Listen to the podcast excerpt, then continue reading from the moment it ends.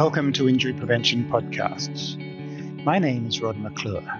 I'm editor of the BMJ journal Injury Prevention, and each month I chat with a distinguished researcher or practitioner. My guest today is Dr. David Humphreys. Dr. Humphreys is Associate Professor of Evidence Based Intervention and Policy Evaluation.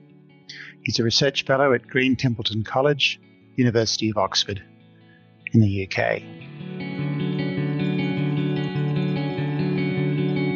Hello, David. Hello. David, could you introduce us, please, to your background and uh, explain where you're currently working? Yes, I'm, um, I'm an associate professor at the Department of Social Policy and Intervention at the University of Oxford. Um, I began my research career as a, as a criminologist and did um, an undergraduate master's degree and PhD in criminology. Um, but during my PhD, I I become interested in um, alcohol and the relationship to violence, and particularly around understanding what we could do to prevent alcohol-related violence. And I began to work on um, trying to understand a fairly controversial policy in the UK at the time, which was around licensing 24-hour drinking. And uh, during that, I, I became uh, exposed to the, the sort of interdisciplinary um, area of public health and epidemiology and prevention um, uh, research that takes place under that umbrella. And um, became really interested in, in, in, kind of that that space. And so after my PhD, moved across to working in public health um, and epidemiology. And from there, um, took another leap uh, after being involved in more sort of upstream policy type evaluations, coming and working in a social policy department, which um, part of the department is very much focused on generating and understanding evidence around policy and large scale program um, programs to prevent um, different types of social harm. That's a nice segue into my next question. Um, you've been uh, identified uh, for this um, conversation on the basis of an, an, article that you've written that's uh, going to be published in the June issue of Injury Prevention and selected as the editor's choice. Um, could you explain a little bit about that then? What the paper is and how that's how you got to that particular que- research question. We began thinking about this at a time when I was, I was spending um, time in Philadelphia at the Penn Injury Science Center. And um, we've been talking about um, rideshare technologies such as Uber and Lyft and various others there, um, and their impact on the kind of broader trans- transport infrastructure. And at the time, um, my colleague Chris Morrison was, was at, the, um, at Penn, and um, he just published a paper in the American Journal of Epidemiology looking at the pausing and resumption of, of services across cities in the US, and particularly around alcohol related injuries. Um, and so we've had a lot of conversations about, about the potential impact on a number of public health um, relevant outcomes that such a large infrastructural change to transport could have. Um, and just coincidentally, at the time, I was I was spending time with my wife is American, and we were spending time with her family there over Christmas, and we got into an Uber uh, one night and got chatting as you do to uh, your Uber driver. And I remember uh, this was this was a guy called Travis, and he, just took us a, a short fifteen minute ride, but he was describing to us how actually the busy times of his week are often Sunday mornings when he's going to pick people up or, or take people to collect their cars from bars um, in in his particular area where he lived in New Jersey. And I asked him a bit more about this, and he told me about a particular program that they had in, in his community that um, was run by the local community authorities and subsidized Uber trips uh, from bars uh, to people's homes to avoid them um, getting in their cars after they've been drinking. And this just coincides with conversations that we were already having about research and trying to understand um, rideshare. And we, we thought this was an interesting little experiment that was going on, you know, right under our noses.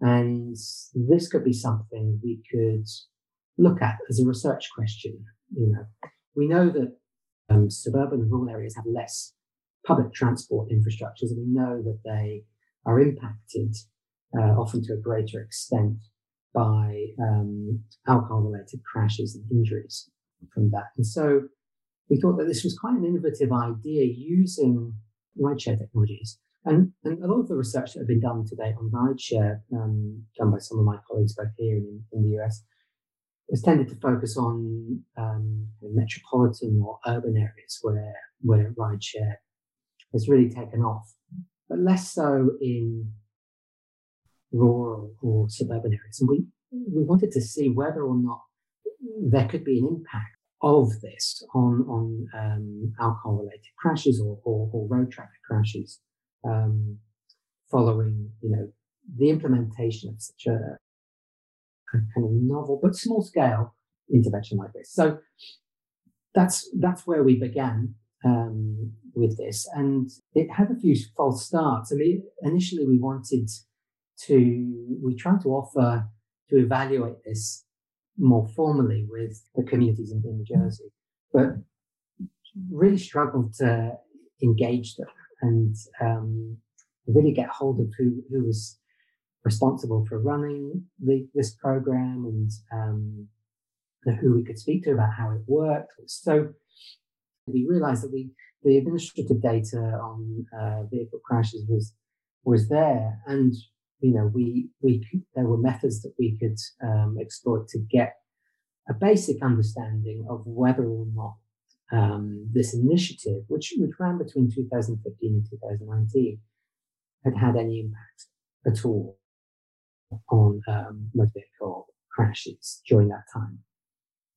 And we found that that actually does does appear that that the introduction of um, that initiative in these two um, municipalities in in New Jersey was associated with a, a, a decline in overall uh, road traffic crashes.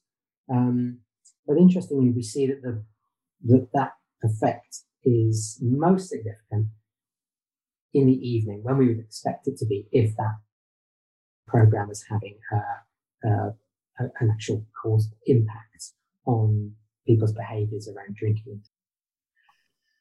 David, there are several things about that which are interesting. I think that um, I'm going to ask you to expand upon a little bit. You're working at the moment in an area loosely defined as, as evidence based social policy interventions. Um, this paper that you've described is, is almost a natural experiment. It was something that was happening in the society. You identified some some um, struggles, perhaps turning that into a research experiment or a, a piece of science. Uh, do you do most of your research this way, in this, or do you do sort of lab-based research as well? Yeah, the majority of my research is is is done this way, which is often um, probably anybody who's who's coming at this from a lab-based experience would consider this you know, fairly messy approach to um, to doing research. But I think it's it's a sort of realistic and um, real world type of research. And so, I mean, I'm interested in initiatives or things that we can do to improve or prevent harm that often take place way upstream, uh, the kind of structural determinants of violence and injury. And um, these might be policies, these might be changes to the physical or social environment. And they can be difficult, not necessarily impossible, but quite difficult to come at prospectively. So, you know, to, to design an evaluation from the outset before they've happened, but also to to manipulate into a kind of ideal um, research design, like a randomized controlled trial. Um, ideally, we'd like to do that if we could, but sometimes these opportunities present themselves. And um, they might be opportunities that wouldn't present themselves if, if we were trying, if we were looking only through the lens of a very formal research design. And so I think a lot of, of the research that is available or is done on these kind of um, upstream determinants of, of health or harm need to take place um, like this in, in, in, in some ways, need to be slightly opportunistic, need to be quite creative, I think, to see them sometimes, or at least um, looped into the, to the right networks and, and, be in the right place at the right time. Um, and you spend much of your time trying to think about how you can design an evaluation, often, you know, perhaps mixed methods or, or multi-method study around this to test some core theoretical hypotheses that might be important for the field. This is going to put you on the spot a little bit, but um, what do you, what do you mean by evidence? Because I think this lies at the crux yeah. of some of our discussion at the moment. That's a good question. It's it's um, embedded within my my job title, which is a rather a mouthful, associate professor of evidence-based social intervention policy evaluation, and it's a little bit of um, I, I guess this this relates to the course that we teach here in Oxford, which is um, about evidence-based methods and, and research um, for primarily social programs or social interventions. So the inspiration, I think, when course was was designed, which was much before my time, was really in the spirit of of moving some of the the thinking around evidence-based medicine over into the domain of the social sciences and trying to think about can we create rigorous evidence um, for social programs or social interventions or social policies. And our course has evolved considerably over the time and um, to incorporate not only some of the, the very well developed methods that we're familiar with from evidence-based medicine, so systematic reviews, meta-analyses, randomized control trials. But because the concept of evidence is quite different in social sciences, it's needed to, to be expanded much more. And so um, part, part of my role in, in coming to the, this department in this course back in uh, 2014 was very much to expand this, so, so to be thinking about quasi experiments and how we um, incorporate other types of designs um, that are required often for generating evidence about social programs and social interventions.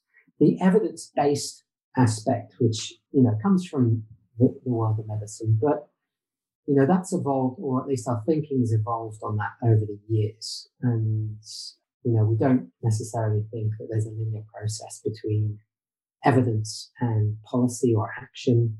Evidence comes in many different forms. Um, you know, there's a need to interpret different types of evidence that can be quite complicated to distill. Um, and th- those are some of the techniques that we that we teach our students in, in the department here, who then go on to work in kind of the major areas of either health or social policy or social work. Um, so really tend to say evidence based so much as, you know, I think the, the terminology now is evidence informed, but it's sort of a, a legacy of our um, course that ends up in our job titles as well. And uh, listeners can actually go to your paper to see a good example of how you've been able to um, think through the methodology required to address some of those complex and uh, social based research questions certainly injury is one of one of its delights is that it moves across um, from biomedical through to community and social, and uh, gives us all a chance to think uh, quite uh, innovatively about our methodologies. Thank you very much for this opportunity we've had to chat, and uh, I look forward to uh, reading more of your work. Thank you very much for having me. We've been chatting today with Dr. David Humphreys from the University of Oxford. More details of the papers mentioned in this podcast, including links to them, can be found on the description of this podcast. Remember, you can subscribe to Injury Prevention podcasts on your favourite platform or app and have it automatically downloaded to your device each month.